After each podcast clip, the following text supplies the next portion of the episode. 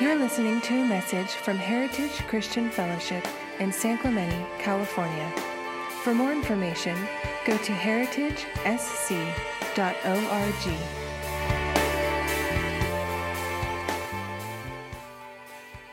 morning, everybody. It's good to be here. It's good to see everybody. This has been one of those weeks where you kind of wonder what's going on. Oh, no. We're going backwards. I thought by this time we would be out of it. We'd be inside and life would be normal and Christmas would be kind of normal.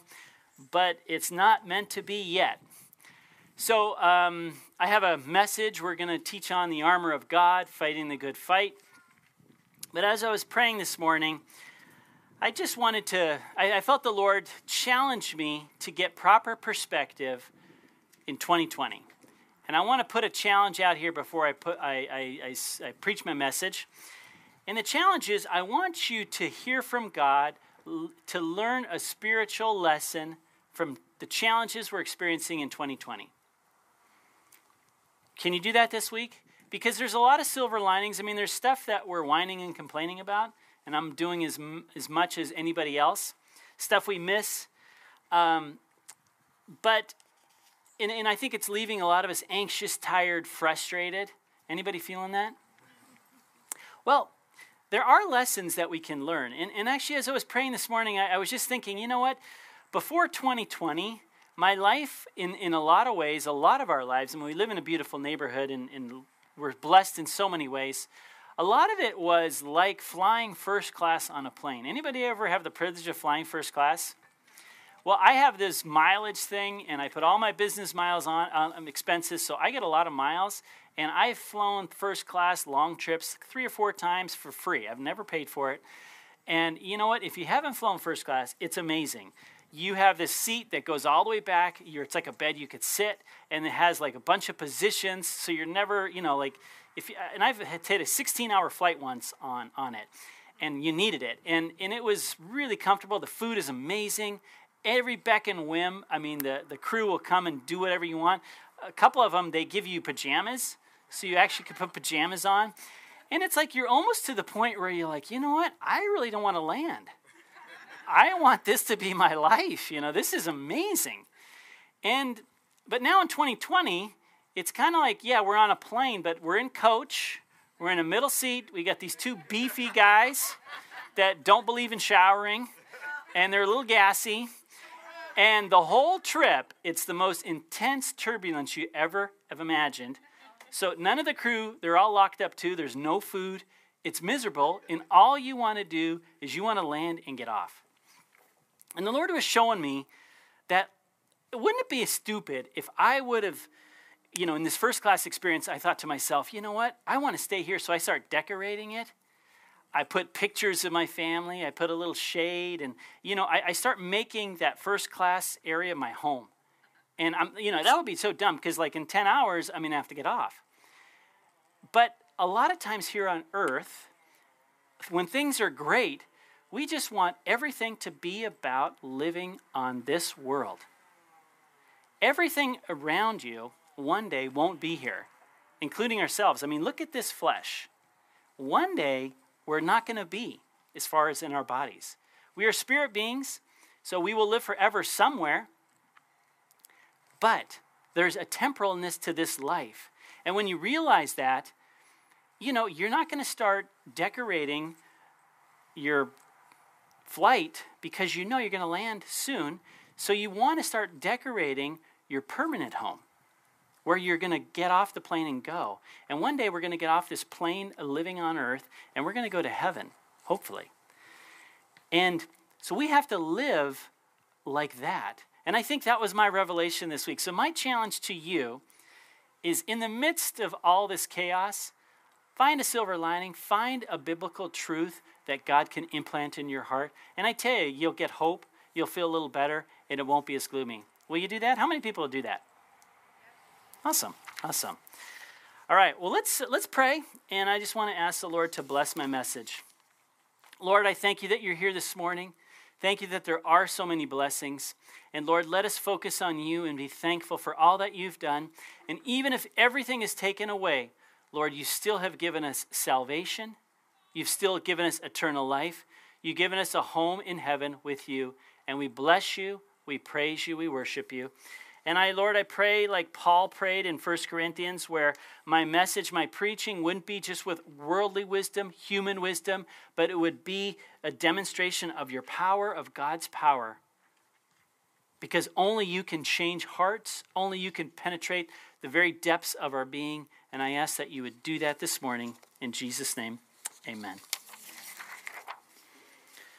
Anybody ever get in a fight when you're in school? I remember when I was in elementary school, I was like a bit of a bruiser, and I was a good athlete, so that's where I kind of had my fighting scene. And there was two kids in school that were bigger than me, but they became my friends, so I had no problem. But once elementary school finished, I kind of got peaceful. But I remember in high school, there was this guy, and he just didn't like me. And we had never really talked. I think I had a girlfriend at the time, and I think he liked her, and there was a little bit of drama going on there. But he would go out of his way to bump me in the hall and just to, like, you know, give me these dirty looks. And then one day, finally, I just said, you know what, I had enough. And I said, do you want to go? And he's like, yeah. And so I don't know how it happened, but we kind of set an appointment. We're like, all right, next week at a certain place, you know, we're going to go. And then so I had about a week before we were going to fight. And I remember, you know, I wasn't really a good fighter. And he was, I think he probably would have whipped me.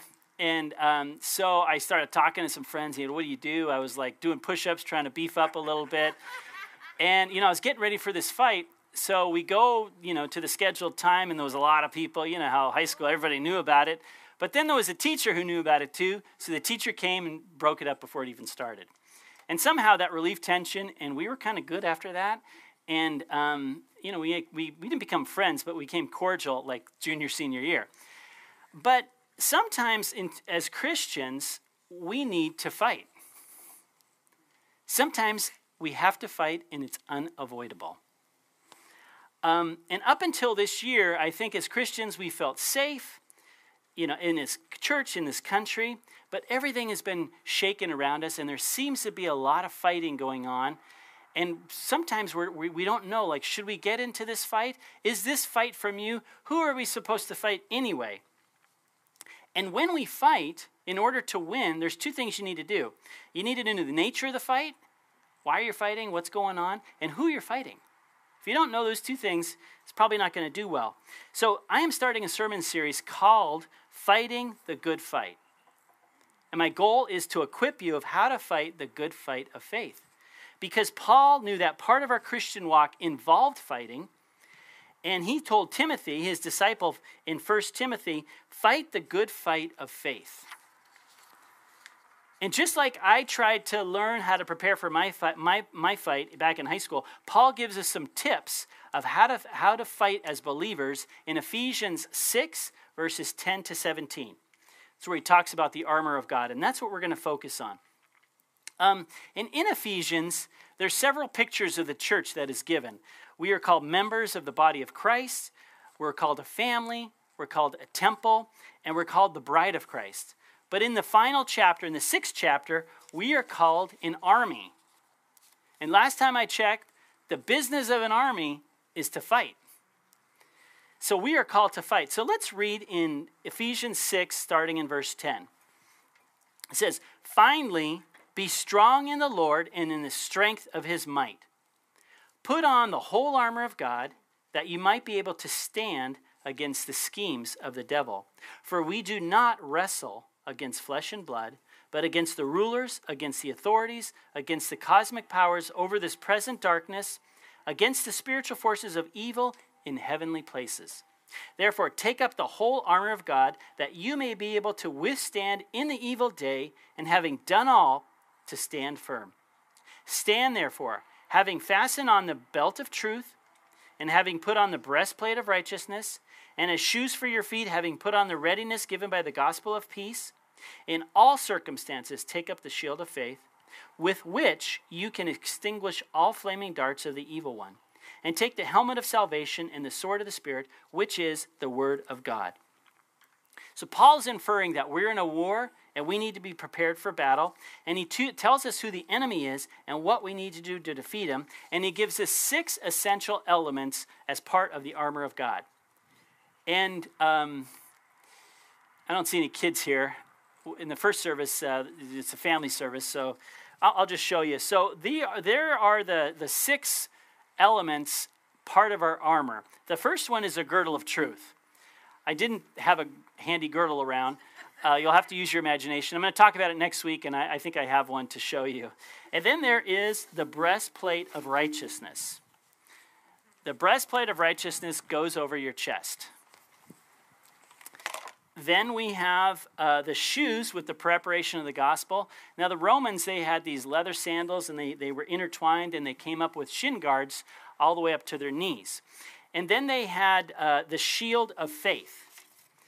People talk a lot about that. There's the shield of faith. And then it says the helmet of salvation. There you are. And then the favorite part is the sword of the Spirit. And most of these are defensive weapons. The sword of the Spirit is the only offensive weapon. But Paul says if you have these 6 pieces of equipment, you will be fully protected from head to toe. So you have the helmet, the breastplate, the girdle, the shoes, the sword, and the shield.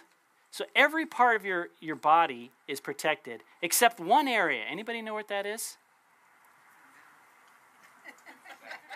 Your back. Like all these weapons, my back is totally exposed. So I'm going to talk about that next week and the significance of that. So over this series, I want to examine who is our enemy, what is our part in the conflict, what does victory mean, and then examine the 6 pieces of armor that we need to do to win: the girdle, the breastplate, the shoes, shield, helmet, and sword.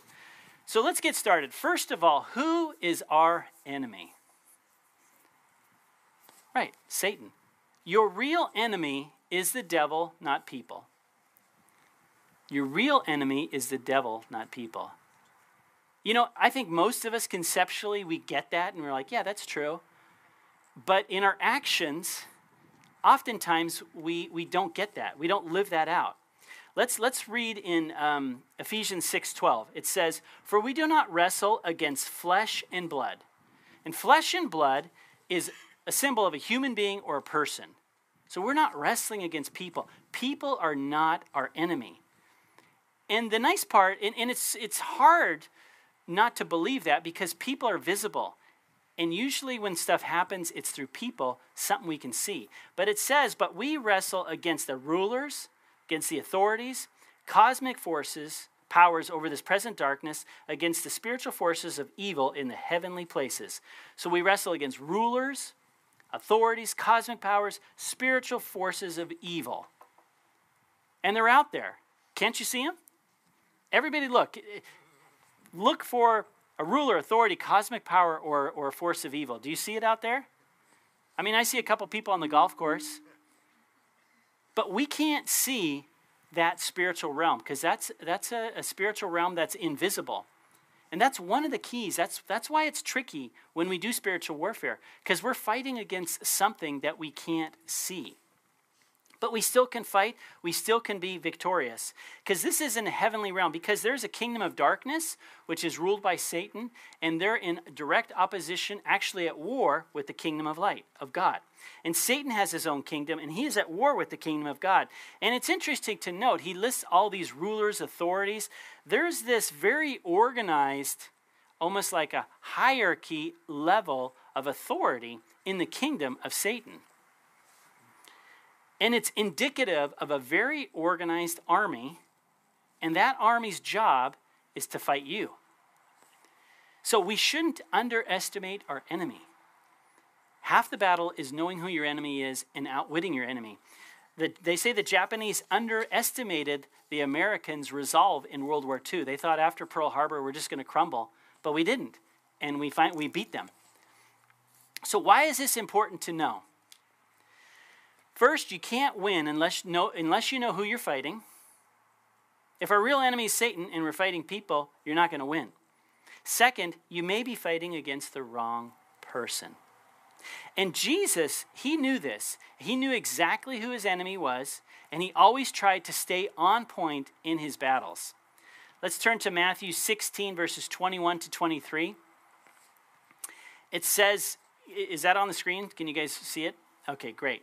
It says Matthew 16, 21, it says, from that time, so as a background, Jesus was about to share that his purpose in life was to go to the cross. So he was beginning to share this with the disciples. And that was God's mission for him.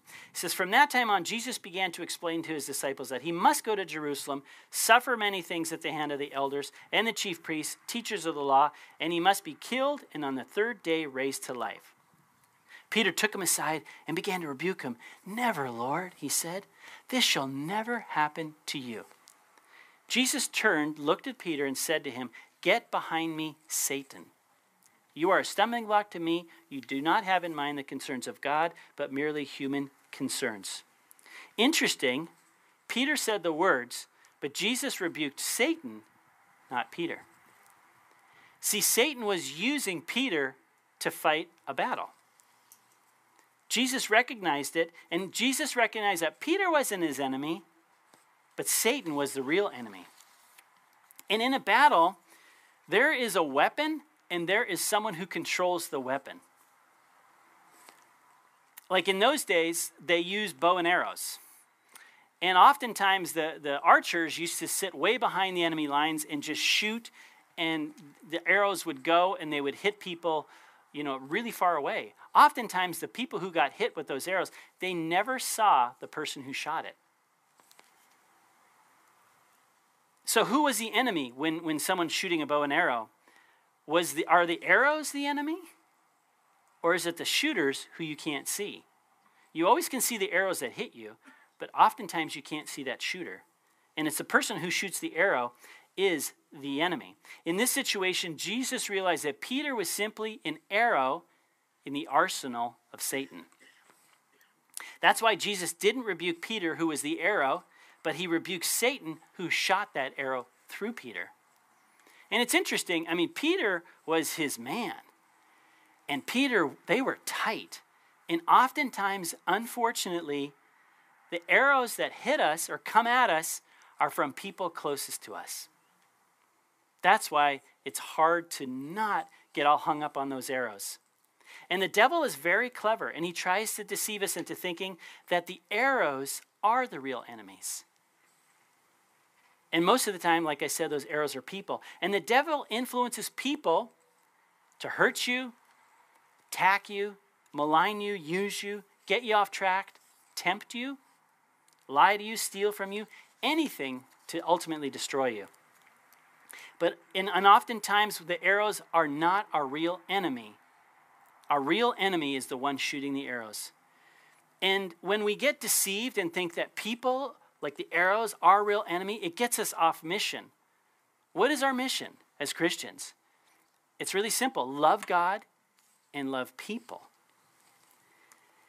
And when the enemy comes in and makes you believe that those people are your enemies, it's really hard to love them.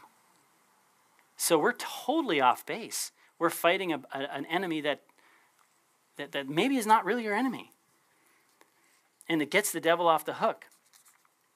Have you ever met someone who's just bitter, crusted, without peace, because they have this grudge against someone who did them wrong?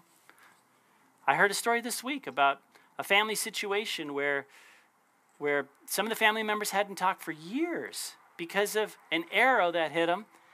And the arrow was through the family member. And so their family member's all of a sudden the enemy. But little did they know that probably the enemy was behind it all to break up that family. And they took that bait, hook, line, and sinker. It's sad. And in the end, that family, they're the ones who are being destroyed. So we need to know that the enemy is the devil and not people. That's the first observation. The second observation is this fight, fighting the good fight, involves all Christians.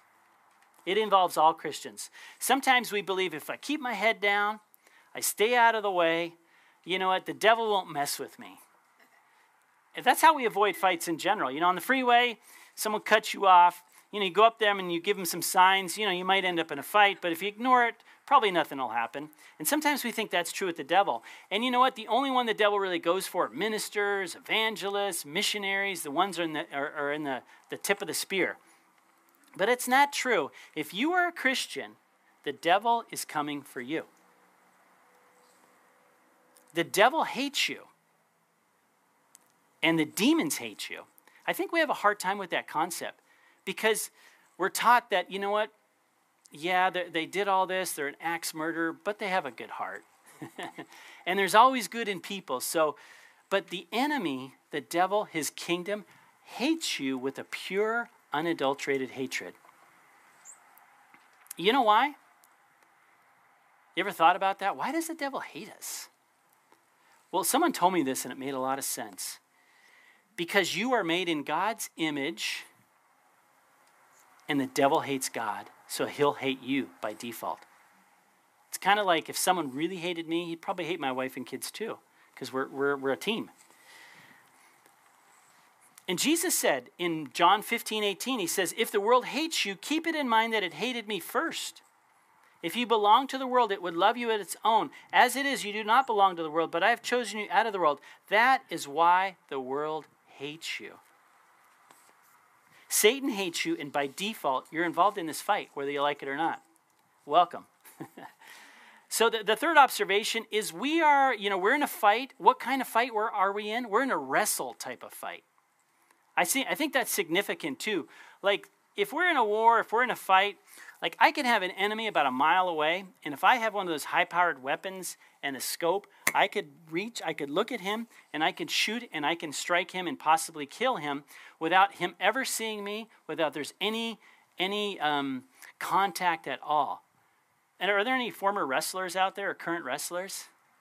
You know, wrestling is... Let's read in Ephesians 6:12. It says, for we do not wrestle against flesh and blood.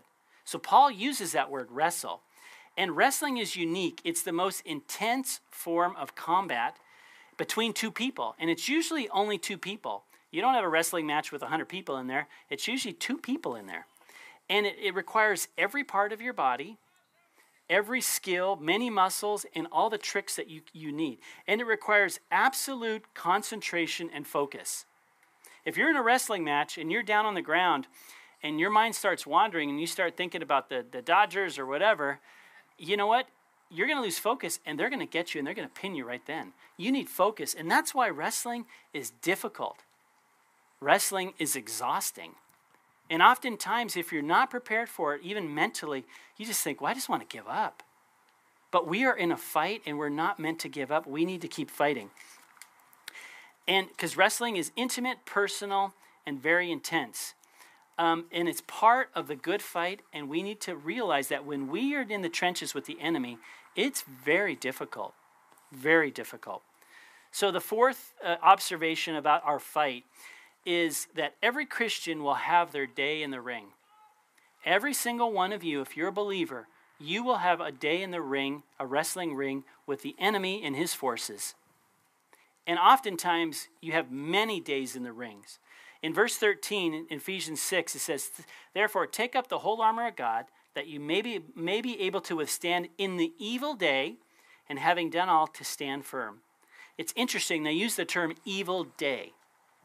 In the NIV, it says day of evil. And some believe it's like, well, that's like Armageddon or during the tribulation.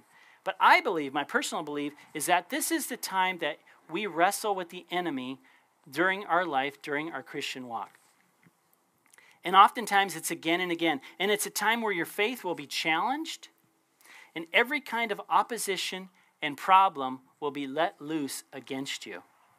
And Paul doesn't question that we will have to face the evil day. He doesn't say, if we face the evil day, it's a certainty. It's not an option. We will all face that evil day. And in my life, one thing I've noticed is an observation. Oftentimes, those evil days come right before a breakthrough. Have you noticed that? If the Lord does a breakthrough in your life, or victory is coming, or God wants to use you or do something, the enemy will almost do like this preemptive strike to get you off base. I remember One of the things I love to do is pray for people, and I have probably prayed for thousands of people. And through the years, I've really got good at it, and I've learned that God's given me a little prophetic insight when I pray for people, and people really get touched.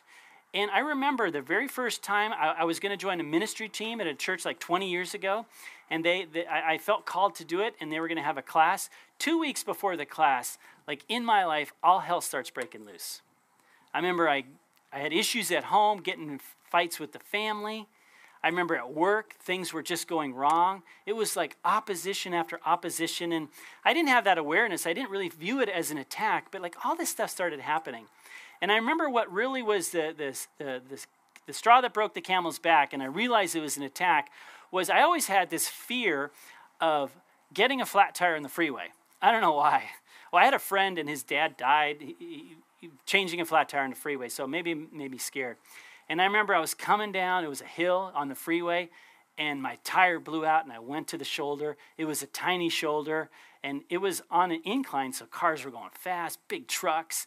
And I didn't have AAA back then, so I had to go do it, and it was on the freeway side. It wasn't on the shoulder side. So, and I remember afterwards, I was like, man, what next? And then all of a sudden I thought, you know what? Maybe I'm under attack. And so I talked to some people, and we prayed, and like everything went calm. I went to my class, and probably thousands of people today have been blessed by me praying for them because God had called me to it. And the enemy knew it, and he was trying to do a preemptive strike to get me to quit. And when the enemy comes and attacks you, you know, there's always a purpose. He's not stupid. And oftentimes, he'll try to get you off track. So in a weird way, if you're experiencing a lot of attacks, you're probably doing something right. It's a weird compliment. I don't like those kind of compliments, but yeah, it's interesting.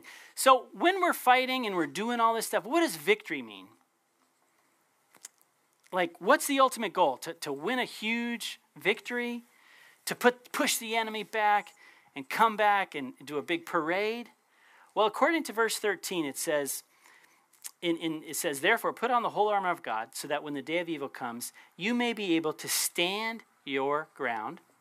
And after you have done everything, to stand. And in this fight, the simple goal is at the end of the day, be still standing. And I look back over this year, and there's been a lot of fight, a lot of battles. But I'm like, well, Lord, I'm still standing. Thank you, Lord. Thank you.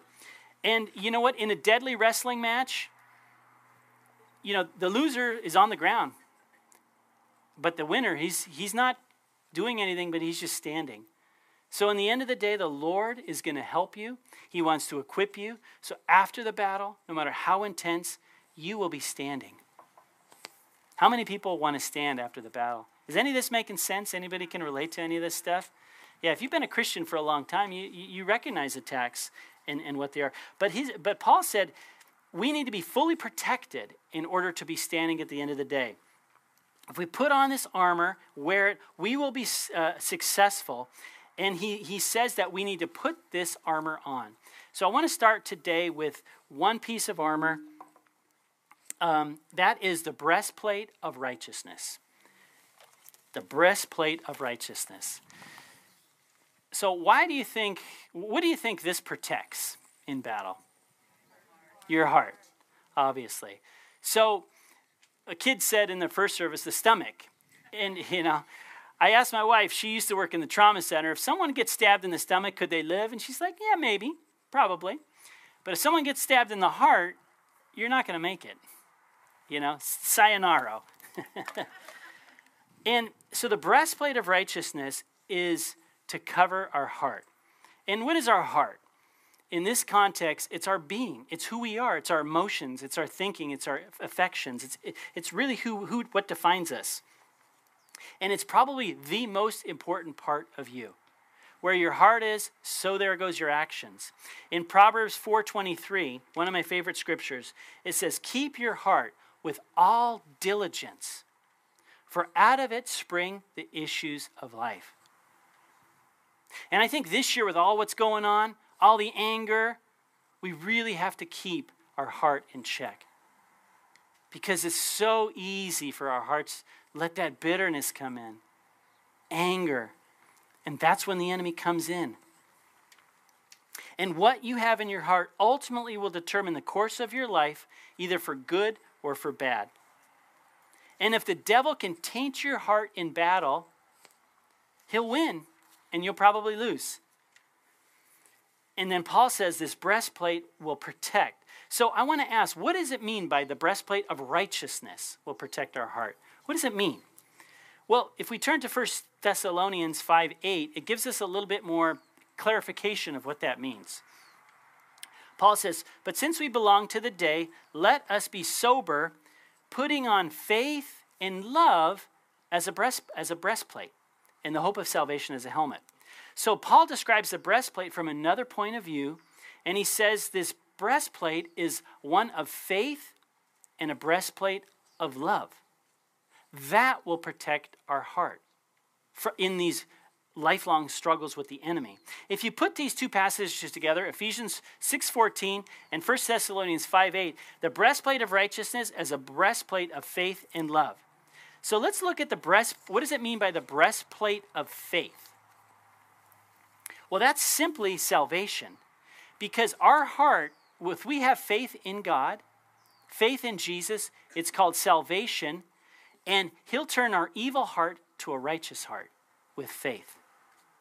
And salvation is only through faith in Christ. And this kind of faith isn't the kind of righteousness by works. We can't work our way in and keep keeping that scale. Like my good works are better than my bad, so I'm good. No, it's not following a religious law. It's the righteousness that only comes from God on the basis of faith in Jesus. So before I go on, I just want to say, do you have that kind of faith? Are you basing your eternal salvation on being good enough to get into heaven? Or are you surrendering your life and say, you know what? I'm sorry for my sins. I can't do it, but I want to have faith in what you did, Jesus, on the cross. Maybe God's calling you to give your life, to quit trying to outperform God and to quit trying to earn God's affection and approval. You only can do it through faith. That's what Paul says. And secondly, Paul says your heart will be protected with a breastplate of love. And you know what? This kind of comes into play when the enemy throws those arrows of people to your heart. One of the key ways to protect yourself is through love. If you don't have love, your heart probably will get tainted. And the thing is the devil, he's very clever. And he uses those closest to you often to be the arrow. Anybody ever get hurt by a family member? Spouse, kids, parents? How about a teacher in school? I think my wife tells me stories of like a counselor at school back in high school that still is painful today. How about a boss or a pastor or a church? Yes, we're good at hurting people too. But oftentimes the enemy will use those closest to you because he can get in, and then we forget that that's the arrow, not the enemy, and our heart gets tainted because of that. And the closer the person is, the deeper you will feel the pain of that arrow. But the breastplate of love will protect you, because the love of God is the most powerful force in the universe and can protect you from any hurt. Any hurt. In the Song of Solomon 8:6, it says, "Place me like a seal in your heart, like a seal on your arm, for love is as strong as death." Think of that statement. Love is as strong as death. Death is the one irresistible thing that we all encounter. No one can resist death. When death comes, it's irresistible and there's no way to avoid it. The Bible says love is as strong as death. Did you ever think about it? Love is irresistible. It always conquers. There's no way it can be defeated. Love is as strong as death. That's why having the breastplate of love around your heart will let you do the impossible, because we can't do this in our own human strength. It hurts when we get hurt, doesn't it? But you will be able to forgive anybody no matter how close to you they are to you, for anything if you have love. Those who hurt you, disappoint you, use you, malign you, even kill you.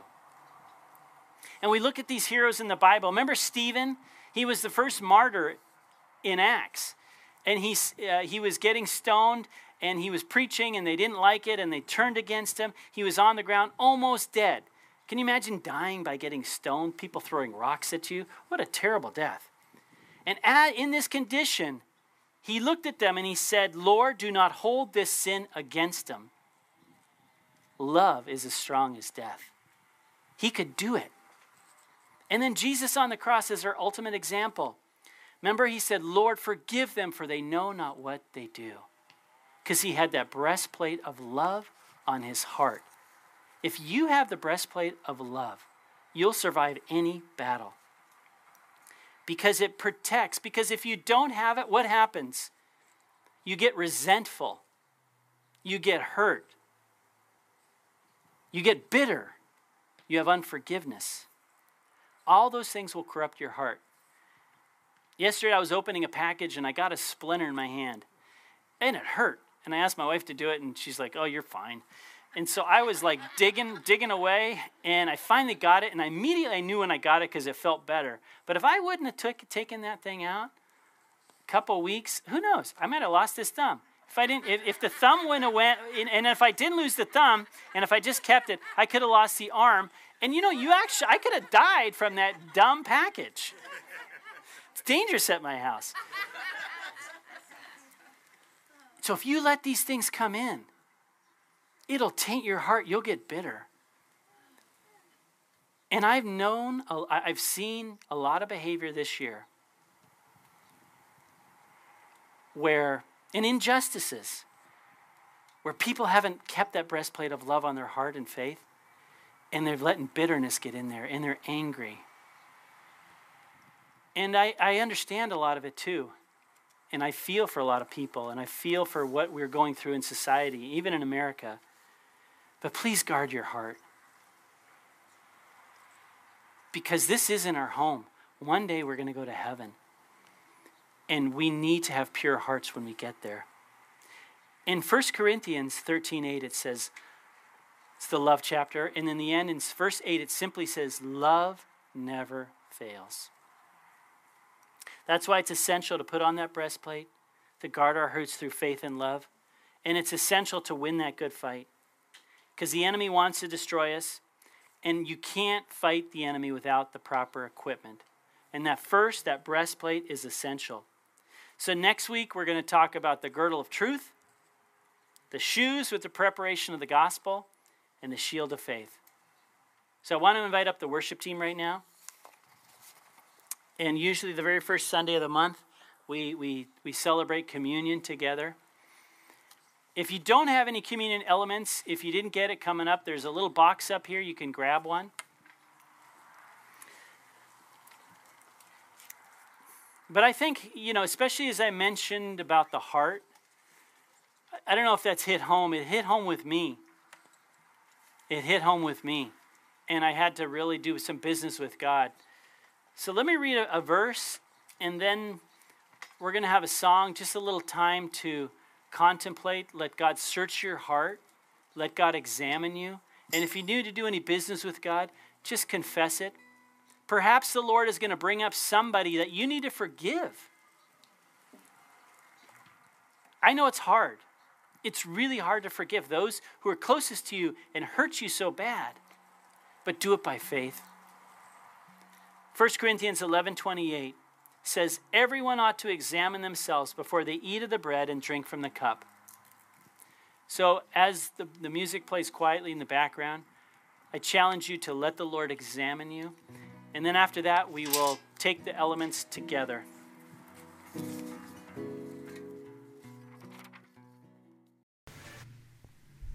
Thank you for listening. We hope you tune in next week. For more information, go to heritagesc.org.